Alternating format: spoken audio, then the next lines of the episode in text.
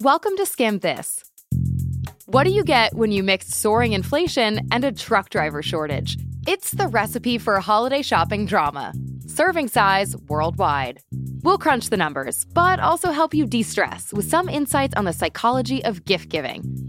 We've also got the latest on UN climate talks in Scotland, a skim on the big new infrastructure bill that finally passed Congress, and a look at whether paid leave is or isn't going to become the law. And we'll hear from some of you in the process. It's like we're in 2021, we're expected to work as individuals who are not thinking about their personal lives and growing their families, but that's constantly on our mind. And before all of that, we'll bring you up to speed on what happened last week at the Astroworld Music Festival in Houston. We're here to make you smarter and the news less overwhelming. I'm Alex Carr. Let's skim this. Last Friday, nine people were tragically killed at a music festival in Houston where rapper Travis Scott was performing. As families mourn their loved ones, people are searching for accountability and answers for how this could have happened in the first place. Travis Scott and the event organizer Live Nation have both been sued. Scott has issued an apology and is paying the funeral costs for the victims. Send out prayers to the to the ones that was lost last night. We're actually working right now to identify the families so we can help assist them through this tough time my fans really mean the world to me, and I always just really want to leave them with a positive experience. Meanwhile, others are still just trying to make sense of what happened, including Joey Guerra, the music critic for the Houston Chronicle. We called Guerra to break down what happened. Joey, thanks for joining us. My first question for you is what was Astroworld supposed to be, and what did this festival mean for the city of Houston? I think that's an additional part of this that makes it so sad is Astroworld was meant as a celebration of the city. It gets its name from an amusement park that everyone in Texas probably remembers, knows, and loves. Travis Scott had recreated some of the imagery and carnival rides and games inside this festival.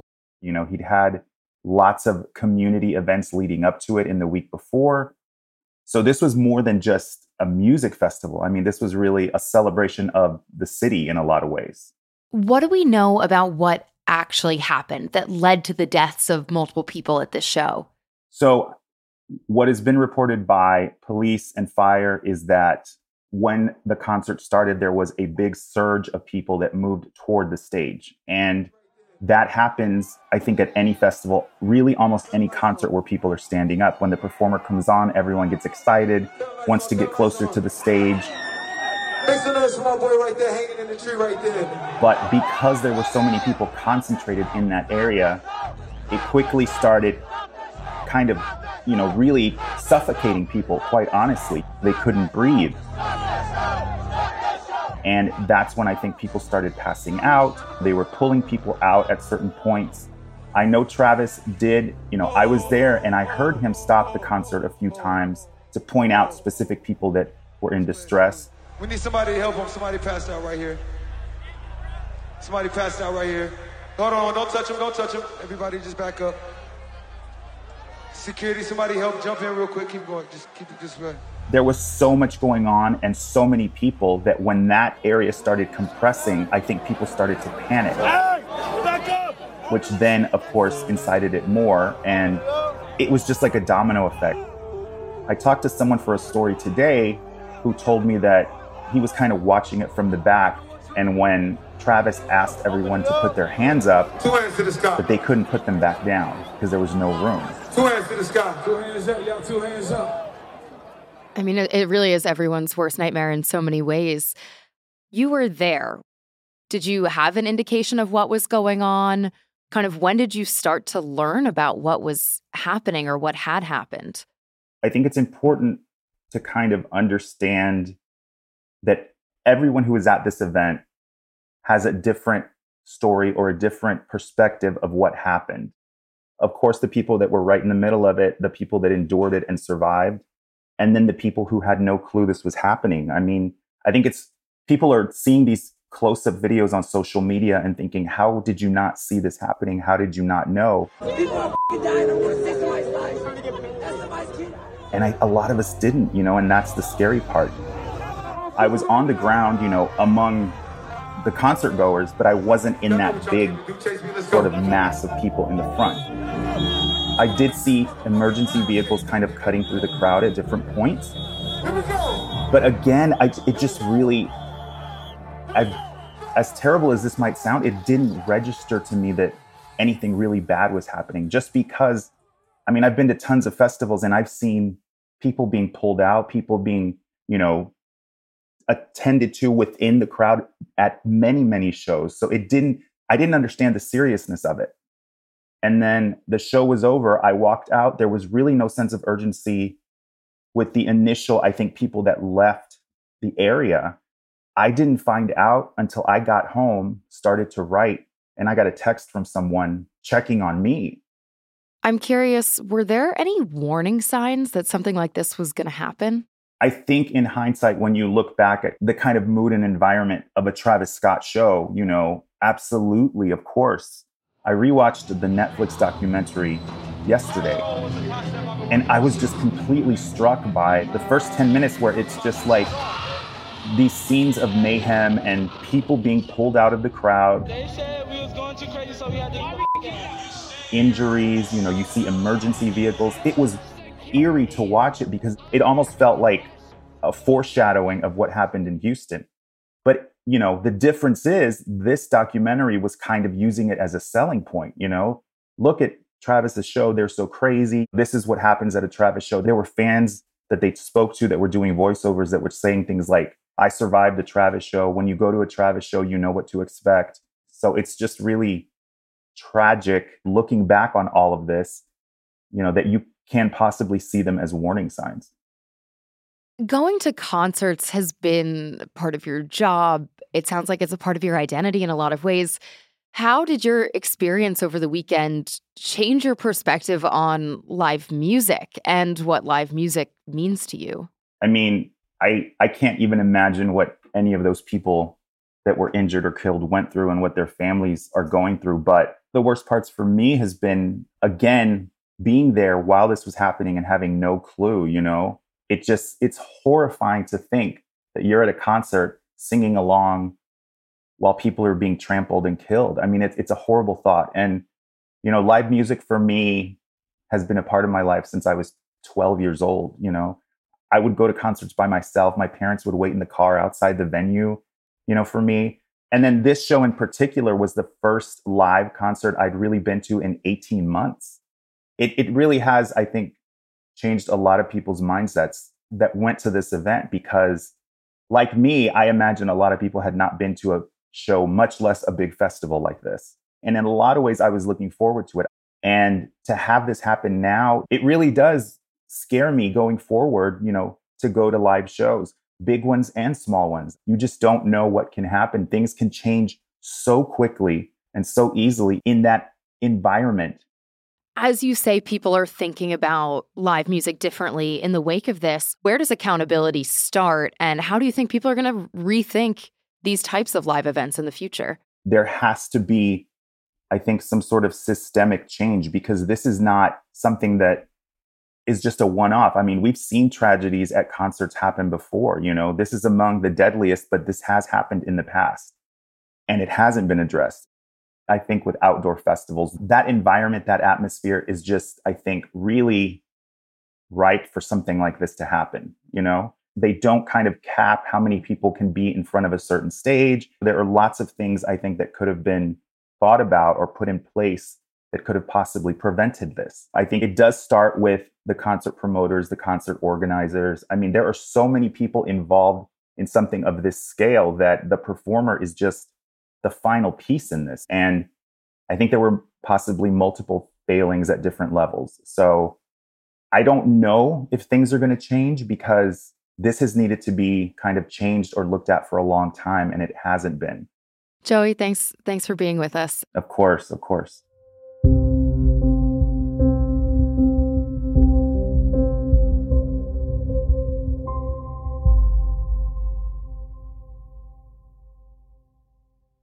Last week, Team Biden managed to do something they've been talking about forever The $1.2 trillion infrastructure bill passed in the House.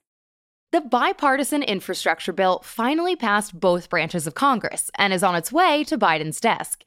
So, how's the government going to spend $1.2 trillion? Here's the answer in 60 seconds. The biggest check of $110 billion is going to highways, bridges, and roads. You know, traditional infrastructure.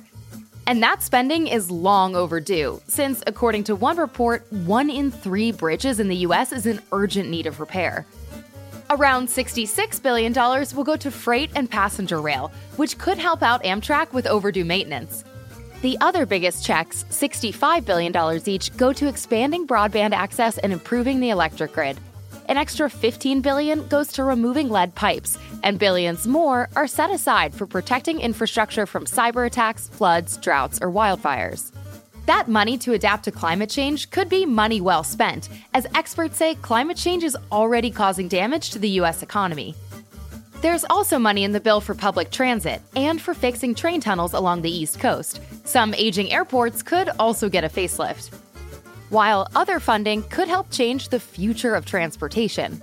More than $7 billion will help build a nationwide electric vehicle charging network, increasing access to charging and potentially getting more Americans to drive electric. Gas guzzling school buses could also get swapped out for electric ones, and maybe these ones won't have gum stuck to the seats, at least right away. How'd we do? Want us to skim another topic from the news? Tweet us your suggestion using the hashtag SkimmThis.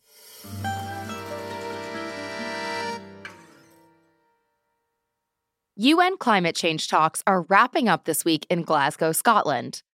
There have been some breakthroughs. More than 100 countries pledged to reduce methane gas emissions, and more than 40 countries pledged to phase out coal, though some major users of coal, like the US, India, China, and Australia, sat out that commitment and more than 100 countries pledged to end deforestation by 2030, a critical step toward ending habitat loss and reducing emissions from clearing and burning forests. Though, don't get too excited. Many of these same countries promised to do this back in 2014, and they still haven't followed through. Judging by the emotions outside the climate talks this week, whatever progress we just skimmed isn't cutting it the world needs to take some giant steps to prevent the worst effects of climate change. But top UN officials recapping the Glasgow talks this week said all they'd seen were toddler steps. To get a better sense of what has and hasn't gone down in Glasgow, we're joined by Juliet Eilperin, the deputy editor for climate and the environment at the Washington Post. Juliet, thanks for joining us. Thank you. So, Juliet, what wasn't so great about these climate talks? A lot of people saw images of people protesting the talks. What didn't happen that people wanted to happen? I think there are a couple of significant issues. First and foremost, two of the biggest greenhouse gas emitters on the planet, China and Russia, did not have their leaders travel to the summit or even, for example, give a significant address by video. The second issue is that when you look at the science and the analysis, even with, for example, all the new pledges that have been made in the last few weeks, the UN has concluded that right now the world is still on a trajectory to warm by roughly 2.5 degrees Celsius. That's really significant. That means that not only is the world not making the more ambitious pledge it made in Paris in 2015, which is to keep warming to 1.5 degrees C by the end of the century, but that they're not even meeting the less ambitious goal of keeping the planet from warming 2 degrees C. So these commitments don't comport with what scientists are saying is needed to avert catastrophic warming. And on that note, I kind of want to pivot into your investigation at the Post on global emissions reports that are coming from countries.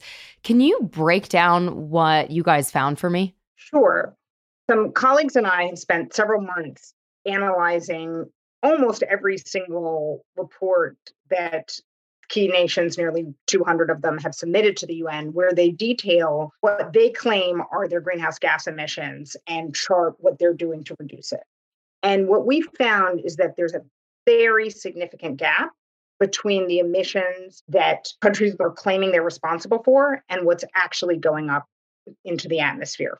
To put it in perspective, it means that the extent to which these emissions are being underreported is at the low end is more than what the US emits in terms of greenhouse gas emissions each year. And at the high end, it's roughly equal to what China sends into the atmosphere each year. And so when you look at that kind of significant gap, it means that if you're not identifying these emissions, it becomes much harder to target them.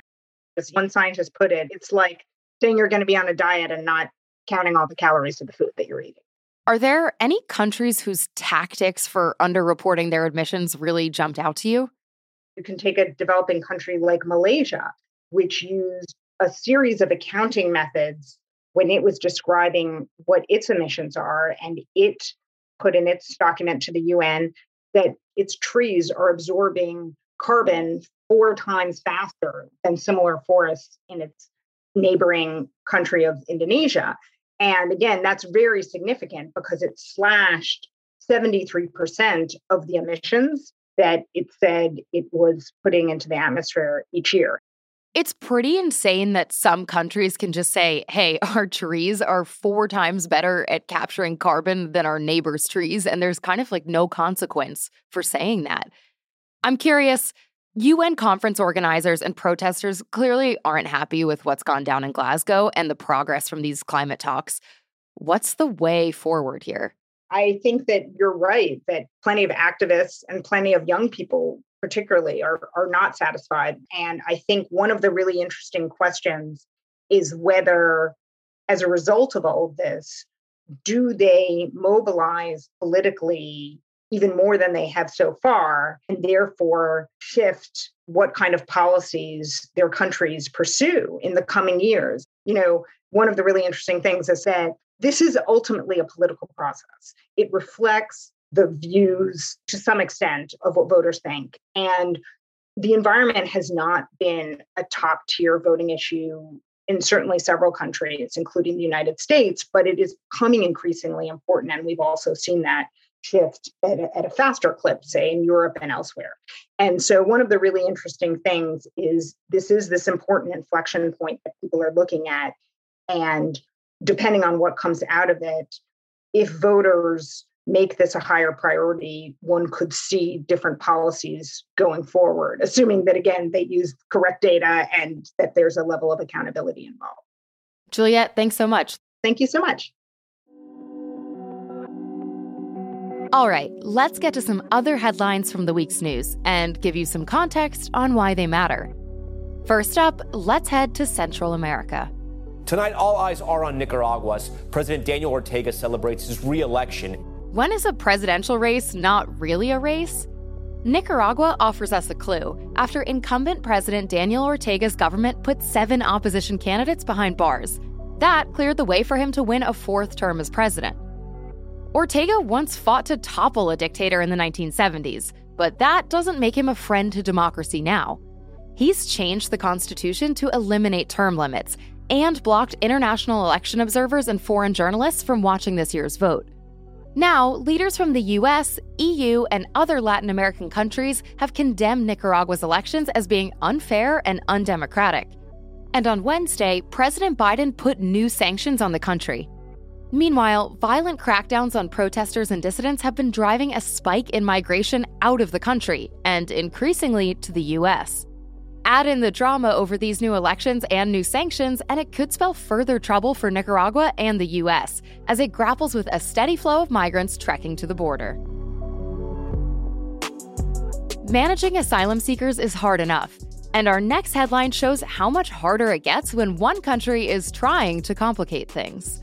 Poland has accused Belarus of trying to trigger a major incident on the border between the two countries. Here's what's going on.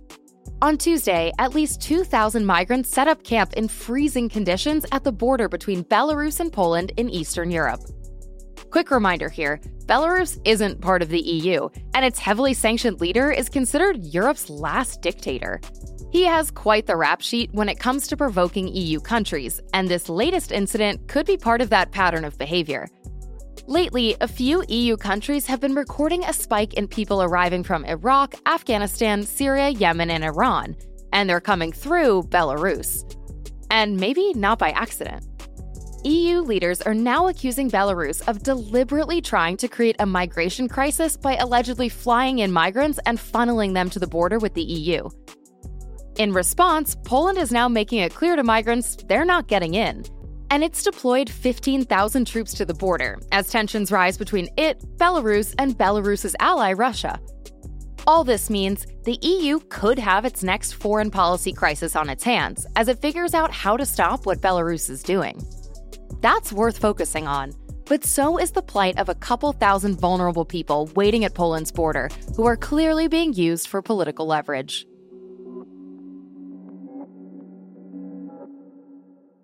And our final headline this week. It's one of those times where social media is a good thing.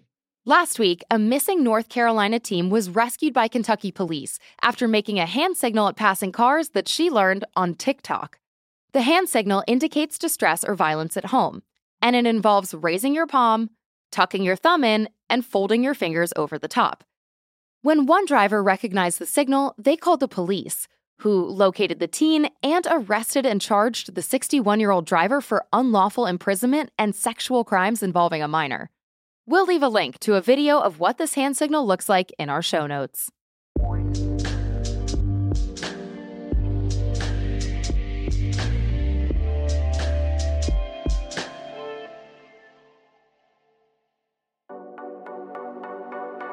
Are you looking for ways to be happier, healthier, more productive, and more creative?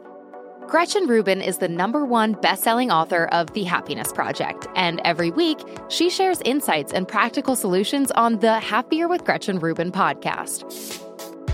Gretchen's co-host and happiness guinea pig is her sister Elizabeth Craft, a TV writer and Hollywood producer. Join Gretchen and Elizabeth as they reveal fresh insights from cutting edge science, ancient wisdom, pop culture, and their own experiences cultivating happiness and good habits. Listen and follow Happier with Gretchen Rubin wherever you get your podcasts.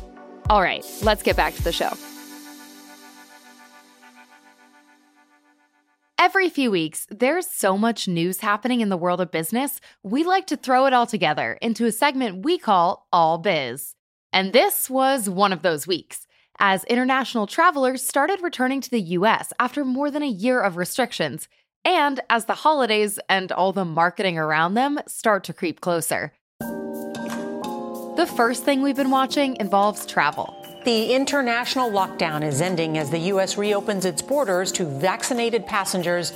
This week, the U.S. lifted nearly two years of restrictions on travelers from 33 countries. That includes much of Europe, China, India, Mexico, and Canada. There are still some rules in place for travelers. In order for foreign visitors to enter the country, they'll have to be fully vaxxed, with a few exceptions, and show proof of a negative COVID test within three days of traveling. Unvaccinated Americans and children under 18 can also enter, but they will have to get a negative test within one day of their trip. So, having a US passport doesn't get you out of those rules. Top US government officials have already said the economy should get a boost as travel picks up, especially the travel, tourism, and hospitality sectors. Cities like Orlando, the home of Disney World, are especially excited to welcome foreign visitors. The city apparently used to welcome around 6 million international travelers a year before COVID. That's one good part of this story. But is the US economy actually ready to welcome all these new visitors? Millions of workers have left jobs in hospitality and food service over the past year. And airlines are currently facing a daunting shortage of everyone from pilots to baggage handlers that's even forced them to cancel flights.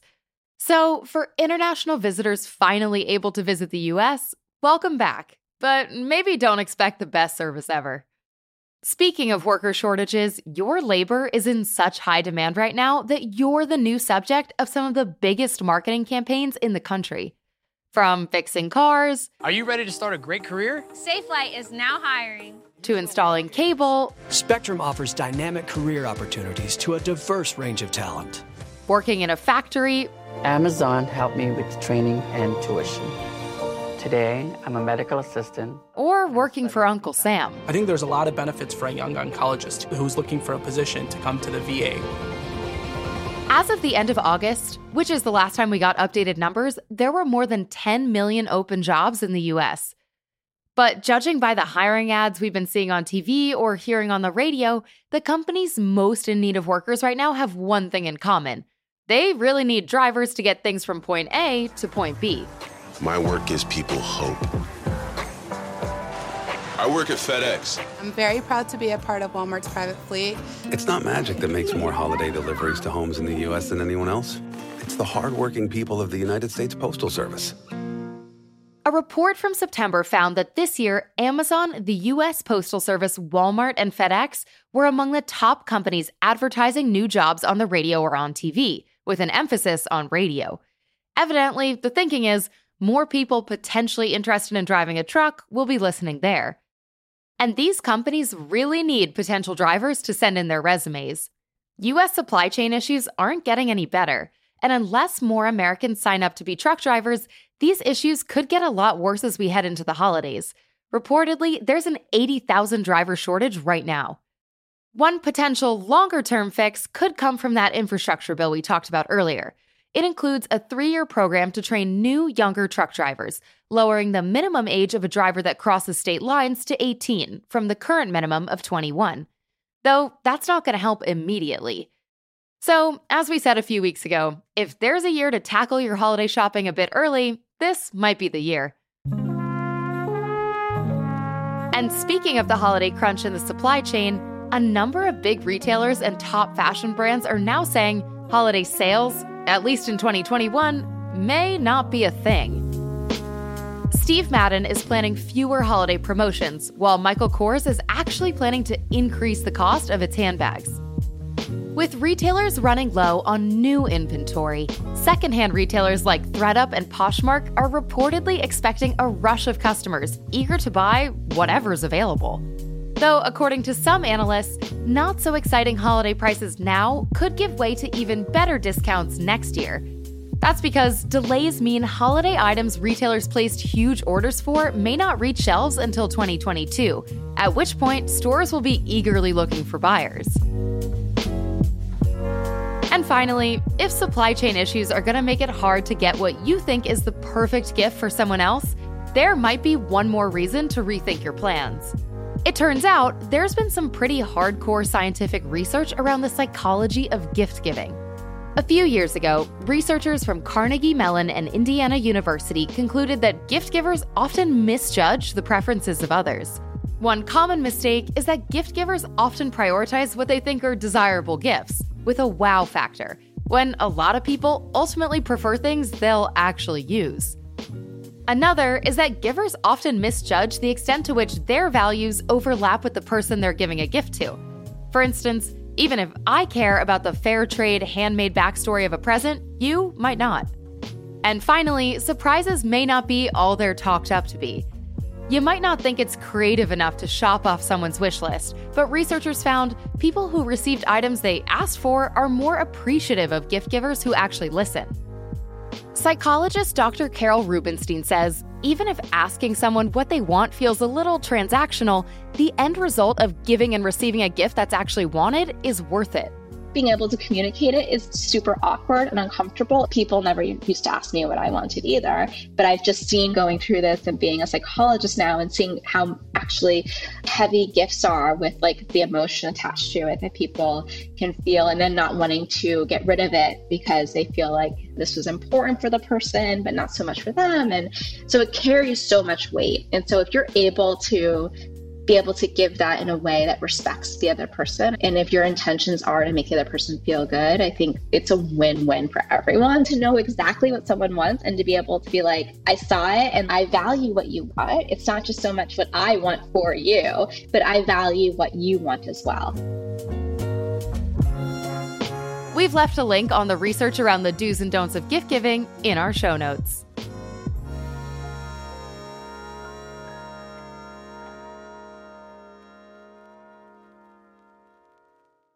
Congress may have passed an infrastructure bill, but there's another huge legislative priority still on the table a social spending bill encompassing everything from drug price cuts to universal pre K.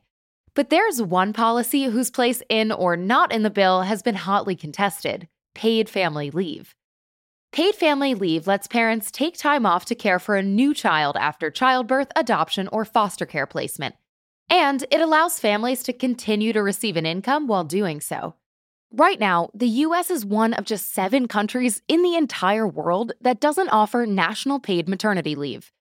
While some employers do offer it on their own, only an estimated one quarter of the US workforce has access to paid family leave right now.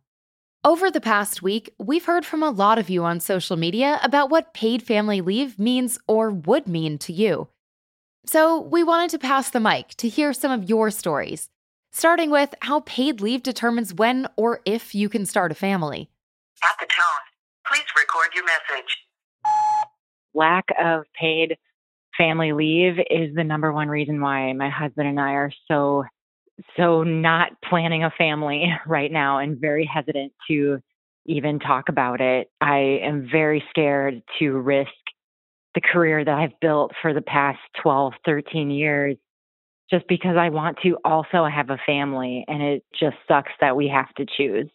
That feeling of having to choose between work and family doesn't just start when you begin the family planning process. I just find it so bizarre. It's like we're in 2021, we're expected to work as individuals who are not thinking about their personal lives and growing their families but that's constantly on our mind. It's like almost taboo to like even discuss during your interviews and things like that. It's like red flags go up the moment they hear that you're in your 30s and you're married and it's like they just expect that next steps will be, you know, having a baby.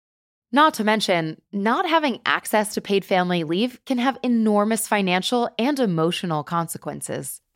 I work for a meetings and event planning company, and I just had a baby this past spring, and their policy was basically zero pay. They didn't even pay for my health insurance premiums because if you don't have a paycheck, there's no way for them to take the premium out of your paycheck. So I actually took three months completely unpaid, no salary at all. And I actually had to cut a check to my company to pay them back over a thousand dollars to cover my three months of health insurance premiums while I was out. So it was just a huge blow and, and just beyond disheartening and hurtful to know that like my company didn't support me through this huge, you know, biggest moment of my life to, you know, have a baby.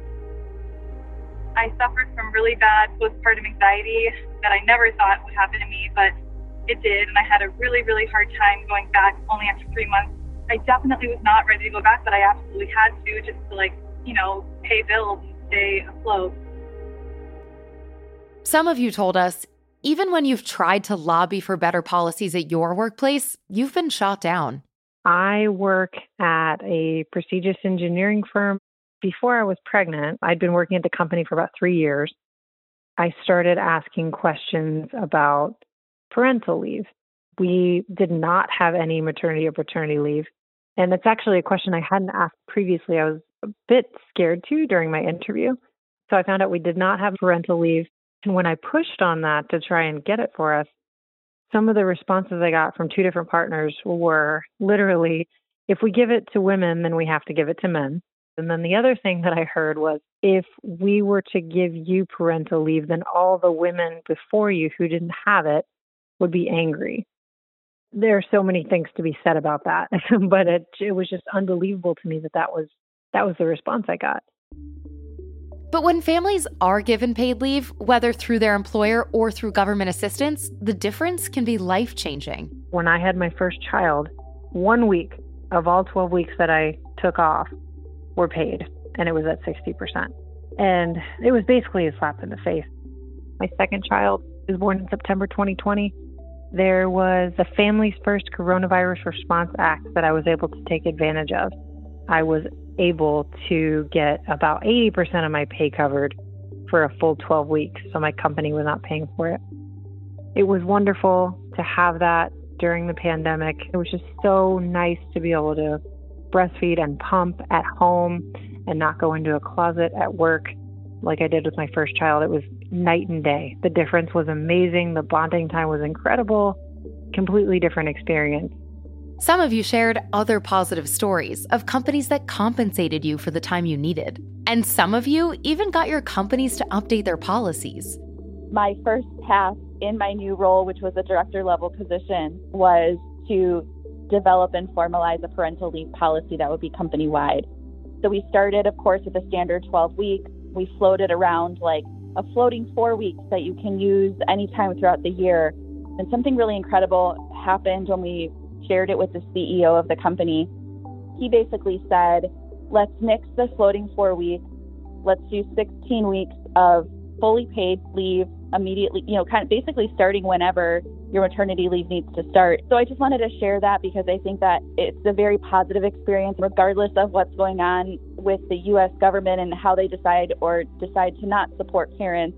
There are small businesses out there that are doing everything that they can to support their employees, which I think is just as important. We want to take a second to thank you all for sharing your stories. We also want to give you an update on where things stand with paid leave right now. A few weeks ago, paid leave got cut out from Democrats' social spending bill. But then, after a lot of public outrage, it's back on the table.